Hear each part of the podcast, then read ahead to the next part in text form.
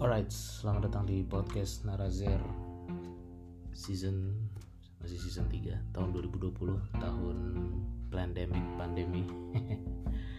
um, kalau untuk kali ini uh, tidak seperti yang konten podcast gue biasanya gue pengen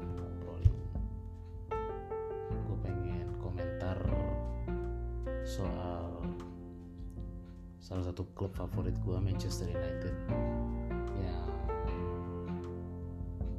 belakangan makin ambruk performanya. Bukan cuma karena minggu kemarin itu kalah memalukan dari Tottenham Hotspurs 1-6 tapi juga memang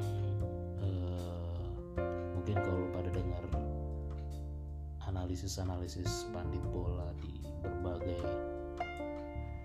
platform media sosial maupun live uh, maupun video streaming like uh, DPI di YouTube, box to box podcast dan banyak media sosial lainnya ya.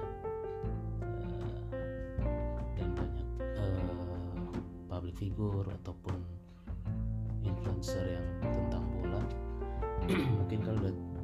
dengar banyak hal tentang kelemahan MU di center back, Maguire yang kocak dan lawak untuk back seharga 80 juta pound sterling nggak pantas jadi kapten dan seterusnya dan seterusnya. Uh, eh, MU uh, kurang kekurangan kreativitas penyerang penyerangnya nggak ada motivasi untuk menang dan dan berprestasi dan seterusnya ya gitu sudah banyak yang mengkritik Pogba. Gak cuma Maguire Pogba De Gea uh, Martial Rashford gitu kan. Mungkin kalau Greenwood kita belum bisa protes banyak karena dia masih pemain muda tapi untuk Rashford kan dia udah lumayan lama sebagai pemain utama di MU gitu walaupun umurnya juga masih muda. Tapi gue pengen uh, pengen menyoroti sudut yang sedikit berbeda dan juga mau menanggapi beberapa hal tentang seperti pembelian menit-menit terakhir yang menjadi karakter dari uh, eksekutif eksekutif top eksekutifnya Manchester United. Kalau lagi jeblok baru tuh diturutin kemauannya manajernya atau pelatihnya untuk beli pemain ini pemain itu dan seterusnya ya. Sama seperti Maguire 40 juta nggak mau pas sudah krisis center back baru dibeli dengan harga lebih dua kali lipatnya. E, karena di karena default default value nya top eksekutif MU kan memang pelit banget ya gitu. Pelit setelah mereka merasa mereka terlalu mubazir belanja pemain waktu zaman Mourinho waktu beli Romelu Lukaku sama Paul Pogba gitu. Buat mereka tuh udah terlalu banyak duit yang keluarin jadinya pelitnya bukan main setelah dipegang oleh manajer berikutnya setelah Mourinho yaitu oleh Solskjaer gue melihat permasalahan MU dengan mendengar berbagai pendapat pandit-pandit bola yang di Indonesia maupun yang di luar negeri di Inggris baik itu kalau di Inggris seperti pendapatnya Patrice Evra pendapatnya Gary Neville ataupun pendapat pandit-pandit bola di Sky Sport dan seterusnya. Uh, terutama yang apa yang dibilang Patrice Evra ya yang kan hampir semua fans MU kan menyalah menyalahkan keluarganya Glazers yang sering pakai yang sering membayar utang bisnis mereka yang di luar MU itu dengan uang revenue-nya MU gitu. Itu sebabnya pembelian belanja pemain di transfer window MU selalu selalu terbelakang dan selalu gagal beli pemain-pemain bagus gitu. Akhirnya cuma menghasilkan cuma mendapatkan Edinson Cavani striker yang sudah tidak muda lagi yang seharusnya buat gua MU harusnya beli Edinson Cavani itu 3 sampai 5 tahun sebelumnya gitu. Waktu zamannya Van Hal mungkin atau zamannya ya zamannya Van Hal atau zamannya Moyes itu harusnya MU udah punya striker kayak Edinson Cavani. Gue tuh udah berharap ini punya MU punya tapi ya udahlah gitu belinya baru sekarang ya yaudah daripada nggak ada. Kemudian Alex Telles yang cuma back sayap padahal MU sangat lemah di center back sekarang gitu. Karena cuma ngandelin tiga back. Sekarang kan Lindelof Bailey Bayi Bailey apa Bailey gitu lah sama Maguire yang makin lama makin kocak. Dan ternyata yang jelek itu bukan cuma Lindelof tapi juga Maguire gitu. Kalau Bayi kita nggak bisa ngechat sekarang karena dia juga menit bermainnya jauh lebih rendah daripada Maguire dan Lindelof Tuan CB back muda MU back dari akademi juga belum bisa kita gantungkan harapan seperti itu.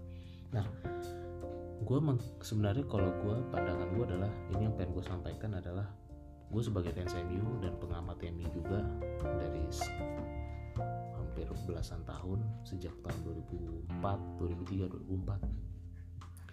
2004 gue mengamati seharusnya kalau di musim ini setelah selesai nih orang kan pada terkagum-kagum dengan kehebatan Robert Lewandowski gitu ya striker Bayern Munchen yang kalau misalkan Ballon d'Or itu ada tahun ini apa tahun depan itu dia lah harus yang dapat penghargaan Ballon d'Or itu gitu kan.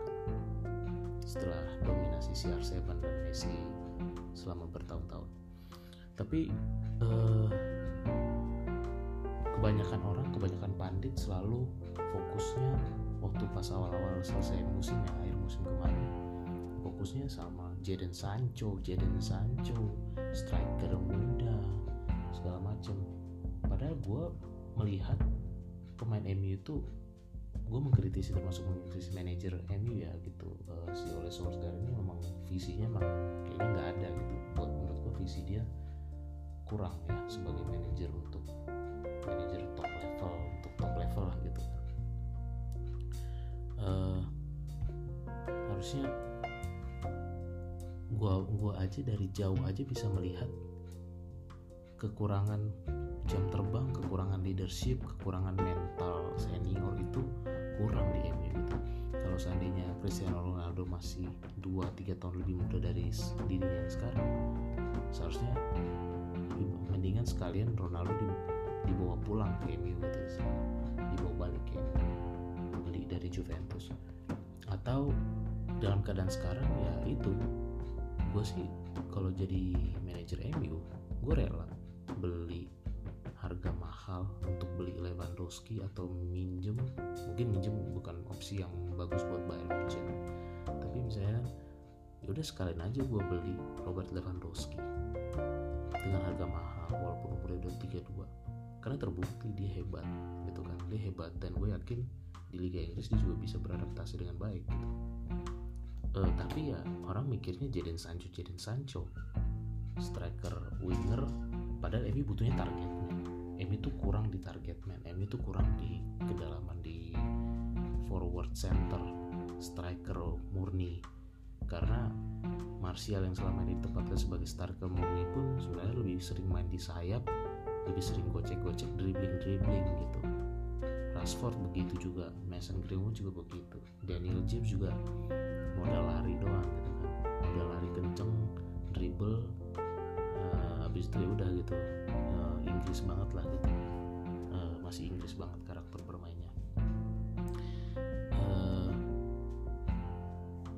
tapi tidak punya keberanian itu. Dan ujung-ujungnya ya apa yang gue harapkan ya telat gitu loh. Ujung-ujungnya Solskjaer beli striker tua juga lebih tua setahun daripada Lewandowski. Dan menurut gua Lewandowski harusnya masih lebih top. Dalam keadaan performa lebih top daripada Cavani untuk musim ini gitu. Karena kan terbukti Lewandowski sukses bawa Bayern Munchen quadruple title treble apa quadruple lah gitu. Menang menang DFB Pokal menang Bundesliga menang Champions League.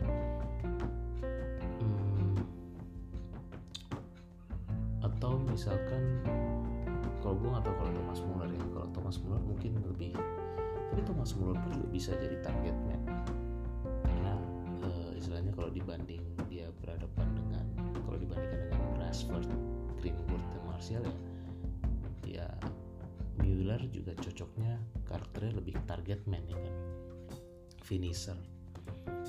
Itu gitu. Tapi ya yang dibeli cuma Edinson Cavani yang yang gratis. Kemudian alih-alih beli center back yang lebih urgent daripada beli left back malah beli left back. MU itu kan kalau urgent beli left back itu beli back kiri kalau seandainya Luxo kumat lagi cedera seriusnya gitu kan. Baru beli left back kalau sekarang kan Luxo lagi bagus. Cuma emang bagus buat kedalaman. Seperti ada coach Justin buat kedalaman emang bagus. Demi beli left back tapi kan yang lebih penting lagi kan beli center back. Karena Smalling udah fix dijual ke Roma permanen. Siapa lagi gitu? Marcos Rojo. Ya kita nggak tahu Marcos Rojo gimana. Apakah dia bisa lebih baik daripada Lindelof?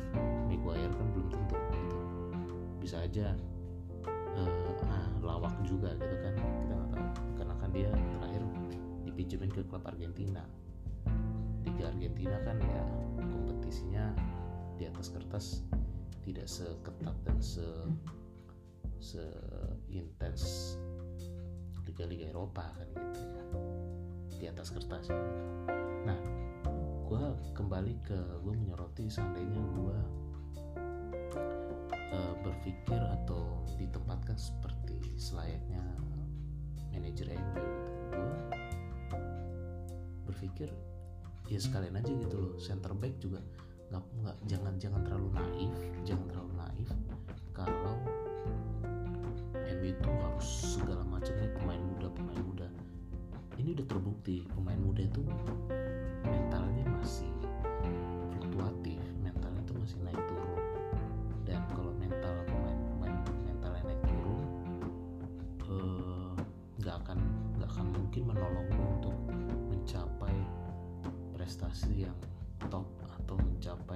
kestabilan yang bagus untuk di papan atas segala macam. Nggak mungkin gitu loh. Terbukti sekarang Rashford nggak bisa mimpin MU dia juga begitu. Nggak um, bisa ngangkat. Maguire juga begitu.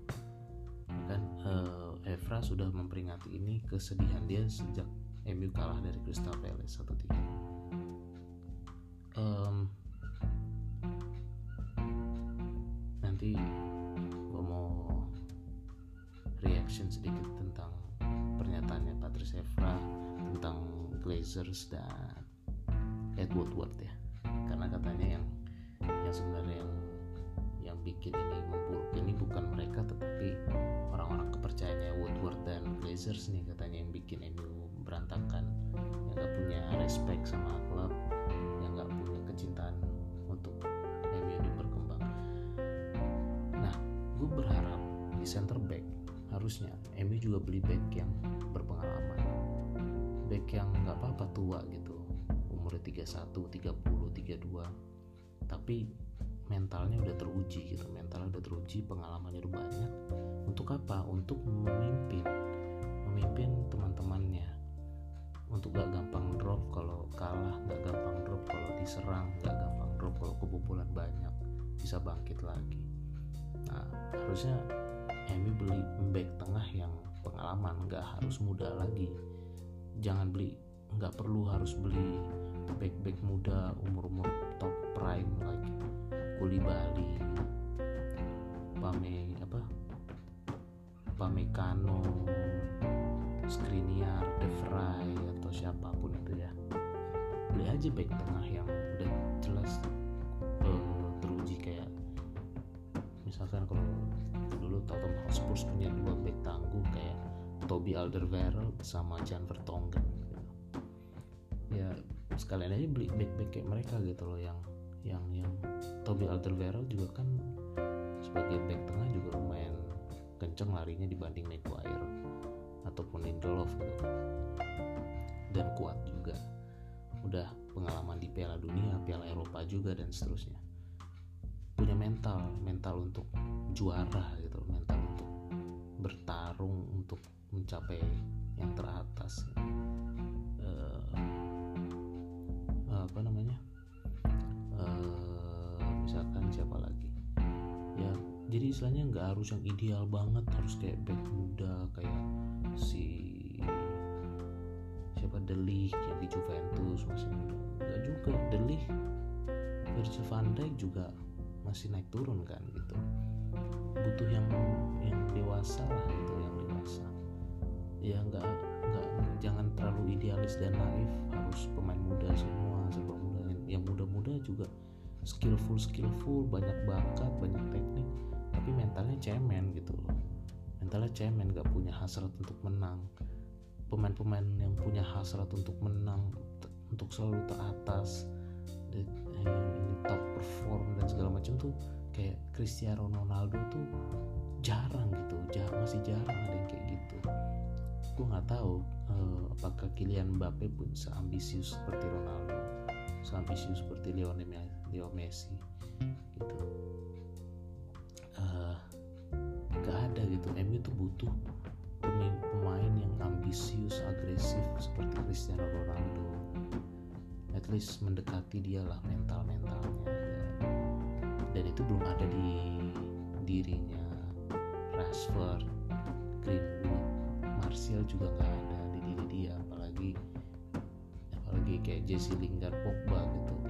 Skillful aja gitu. Skillful is not enough. Nah MU juga selain butuh striker target man yang berpengalaman dan punya mental leadership di depan MU juga butuh back tengah yang punya leadership kuat di belakang. Nggak harus jadi kapten maksud gue dan dia punya mental. Mental yang kuat mental yang yang yang, yang siap tempur di segala pertandingan segala level pertandingan. Jadi kalau gue harus kalau idealisme gue sih MU beli harusnya beli target man like Lewandowski musim ini. Striker dan di back tengah beli uh, Toby Alderweireld atau minjem lah minjem Toby Alderweireld. Supaya back tengah ini menginspirasi back-back muda MU nih. Kayak hasil Tuan CB terus misalkan kalau di sana masih ada Regan Pool mungkin Regan Pool masih berpotensi gitu kan.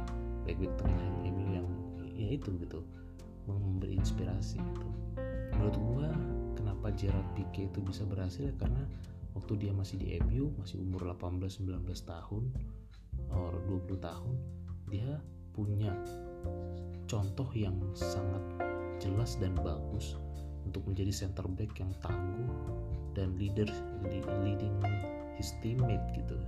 Yaitu Nemanja Vidic dan Rio Ferdinand. Dua back tangguh kuat tinggi yang punya sedikit karakter berbeda Ferdinand uh, lebih elegan membangun serangan menjaga tempo Vidic yang agresif kuat dan dan dan ini uh, berani melawan siapa aja gitu kan. Nah nah Axel Tuan CB back back akademi MU ini butuh sosok-sosok seperti itu dan dia belum bisa mendapatkan itu dari Maguire, Bayi Jones apalagi kan gitu. Phil sudah nggak kepake kan itu setidaknya menurut gua Smalling tuh lebih lebih punya ini ya menurut lebih sedikit lebih baik daripada Maguire dan Lindelof sih buat gua. Apalagi zaman-zaman waktu di dia di waktu Luis Van Hal masih jadi manajer MU lumayan keras gitu um, Smalling ini gitu. lumayan tangguh lah gitu. Walaupun banyak yang meledekin dia gue sedih gue setidaknya melihat Smalling yang dari yang tadinya back culun zaman Alex Ferguson bisa jadi back yang cukup tangguh cukup berkembang. Setelah dia di musim 2014-2015 sama Luis Van Hal dan seterusnya. Makanya dia di AS Roma kepake kan. Di Serie A dia bisa berkembang dia bisa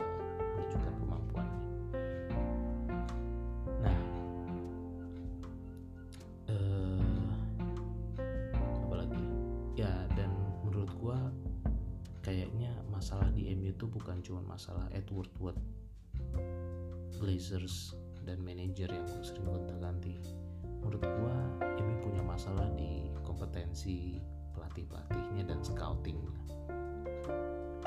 Uh, MU kayaknya perlu belajar dari scouting-scoutingnya Parma dulu ya yang dia bisa menemukan bakat-bakat yang hebat pemain-pemain di Santero Serie A atau liga-liga lain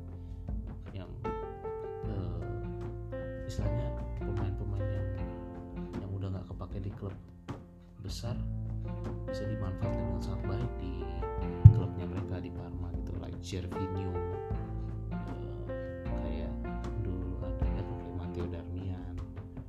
Bahkan di Atalanta si si Kulusevich Kulusevich yang sekarang jadi pemain bagus di Juventus di Atalanta nggak kepake dipinjam sama Parma jadi hebat ya di situ Kulusevich dan sekarang gue lihat Jasmine Kurtic juga melihat gue lihat Jasmine Kurtic di Parma juga keren. Terus, di luar kehebatan Parma di akhir 90-an dan awal 2000-an Parma juga punya gelandang yang hebat dulu. Gelandang yang ukurannya hebat lah waktu itu di musim-musim I don't know like musim 2012, 2013, 2014 gitu. Ada Parolo. Parolo central midfielder yang bagus. Kemudian di kirinya dia Biani. Dia tuh akhirnya saking bagusnya mereka dibeli sama Lazio Parolo kemudian Bia Biani dibeli sama Inter. Karena waktu itu Parma uh, bangkrut dan harus degradasi secara finansial karena finansial di, ke seri C. Nah, jadi uh, menurut gua MU juga punya masalah di di scouting, pelatih-pelatih fisik, pelatih-pelatih teknik mungkin dan seterusnya. Jadi harusnya Ole juga dan manajemen juga harus mengaudit kompetensi uh, staf kepelatihannya Manchester United ya yang dia ada di Carrington maupun di akademi sebenarnya nih pemain MU ini dilatih gak sih mentalnya gitu uh, at least MU punya pelatih-pelatih yang kompetensinya selevel Eric Harrison yang mana dia adalah pelatih akademi MU di era Ferguson yang sukses menempa mental dan fisik dan skill dan filosofi ber, bermain sepak bolanya class of 90 itu ya kan? Bagaimana Beckham dihajar habis-habisan sama Eric Harrison Nicky Butt, Paul Scholes, Ryan Giggs, Neville bersaudara, sampai siapa? Robbie Savage, uh, Kate Gillespie ya gitu maksud gua mungkin Emi sudah kehilangan sentuhan-sentuhan uh, yang hebat dari pelatih-pelatih yang hebat gitu. Emi mungkin kehilangan itu makanya kualitas Emi juga menurun gitu jadi bukan cuma salah manajer-manajer yang sudah banyak digonta-ganti like Luis Van Gaal, Jose Mourinho, tapi juga dan David Moyes, tapi juga ya mungkin kompetensi pelatih pelatihnya, kompetensi director footballnya, kompetensi ya yang ahli-ahli sepak bolanya lah gitu, yang secara teknis dan fundamentalnya kurang. Itu sih yang gue kritisin dan itu sepertinya yang dikritisi oleh Patrice Evra juga di konten dia yang apa I love this game itu di waktu hari Senin setelah MU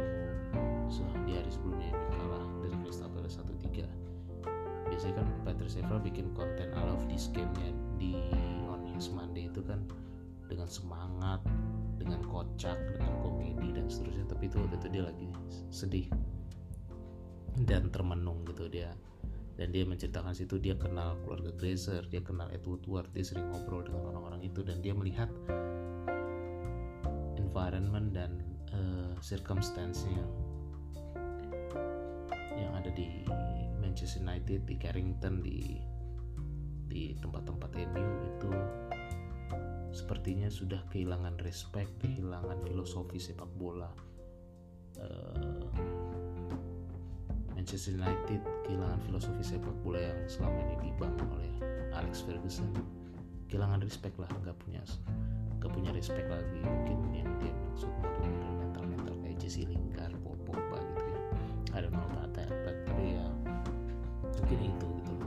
maksudnya yang betingkah-betingkah itu nggak ada yang bisa nampar nampar mereka gitu nampar balik mereka gitu kan.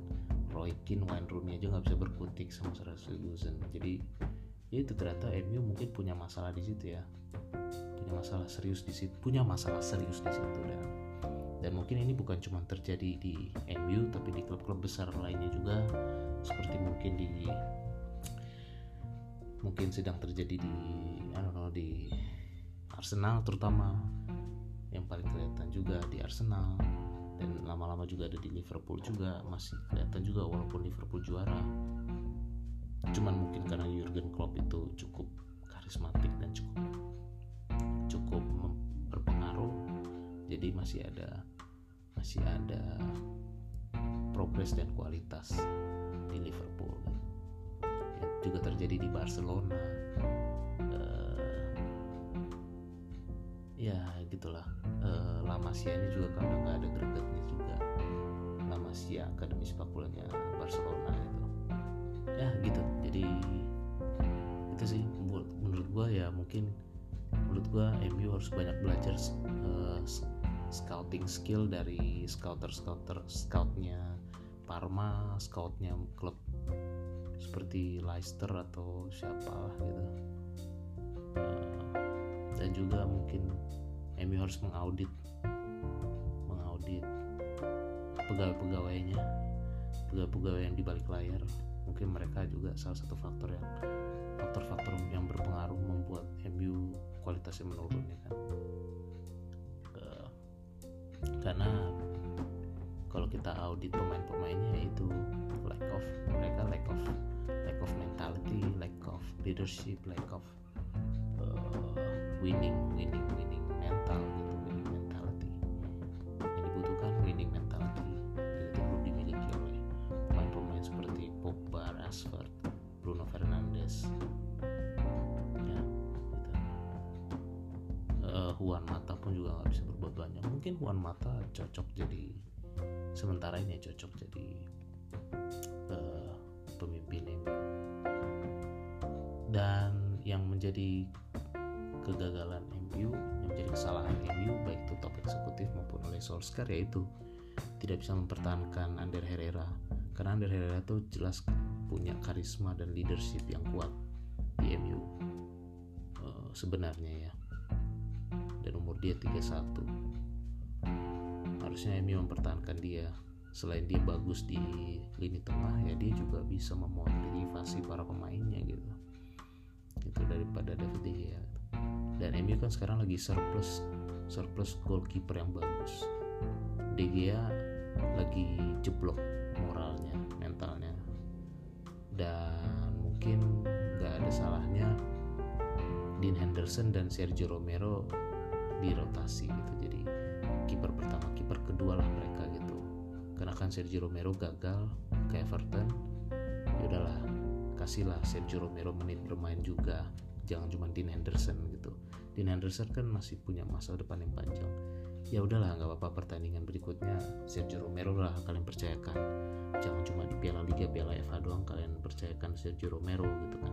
Harusnya ya ya, ya, ya ini gue berandai-andai babu lah ya. Ya memberikan perspektif yang sedikit sedikit berbeda dari pandit-pandit bola maupun pengamat-pengamat bola yang ada di mainstream kita gitu. Uh, ya harusnya Sergio Romero bisa jadi kiper utama sementara ini di dua minggu untuk pertandingan Liga Inggris di dua minggu ke depan.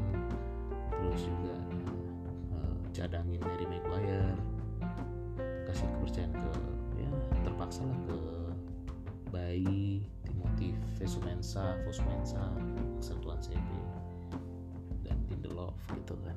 Ya terserah lah siapa yang mau kalian mainin ya silakan. Apalagi kalian juga pasti nyoba, mau nyobain si kemampuannya Alex Telles, Edinson Cavani ya kan? Uh, kalaupun nanti Martial udah bisa bermain lagi yang gak usah dimainin dulu lah gitu.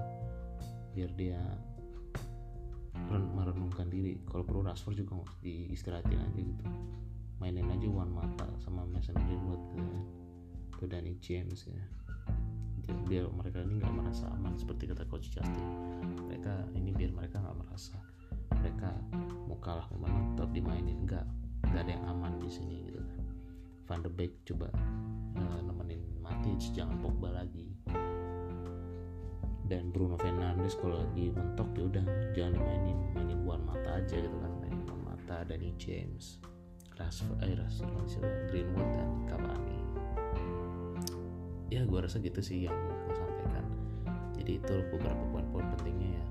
Uh, audit lagi pemain-pemain audit lagi staff-staff kepelatihan MU dan pegawai-pegawainya yang tidak punya kecintaan dan filosofi sepak bola Manchester United yang sesungguhnya. Karena itu bisa mempengaruhi memburuknya MU selama ini di klub. Uh, juga diaudit juga ini uh, keseriusan Ed Woodward audit audit mentalitas pemain-pemain MU yang sekarang gitu. Ya jangan terlalu banyak berharap dari Edinson Cavani untuk leading atau leadershipnya MU ya. Andalkan Cavani sebagai pencetak gol dan target man dan uh, hmm, apa pemain berpengalaman di lini depan aja gitu. Kalau untuk leadership mungkin sementara coba kalian coba kita harusnya coba dipercayakan ke Juan Mata ya gitu. pemain yang cukup senior dan, dan cukup bagus lah gitu. Ya nggak harus setiap hari dia jangan gak usah tiap pertandingan dimainin ya. Pertandingan-pertandingan tertentu aja gitu. Itu aja sih gue rasa ya. Uh, eh, gue ingin menuangkan dan meluapkan semua curhatan gue tentang keadaan MU sebagai penggemar sepak bola sejak tahun 2002 uh, gue akan kembali dalam episode-episode yang yang serius kembali ya. Kalau ini kan episode yang cukup ringan tuh. Gue mau uh, beberapa episode-episode yang cukup serius lah. Mungkin gue akan ngomongin cerita sawit lagi. Uh, mau reaction videonya watchdog image tentang Trans Kalimantan tentang perkebunan sawit yang membakar hutan dan seterusnya. Terus juga ada beberapa hal tentang teknologi uh, tentang teknologi tentang uh, freedom software free software open source dan platform sosial media dari sudut pandang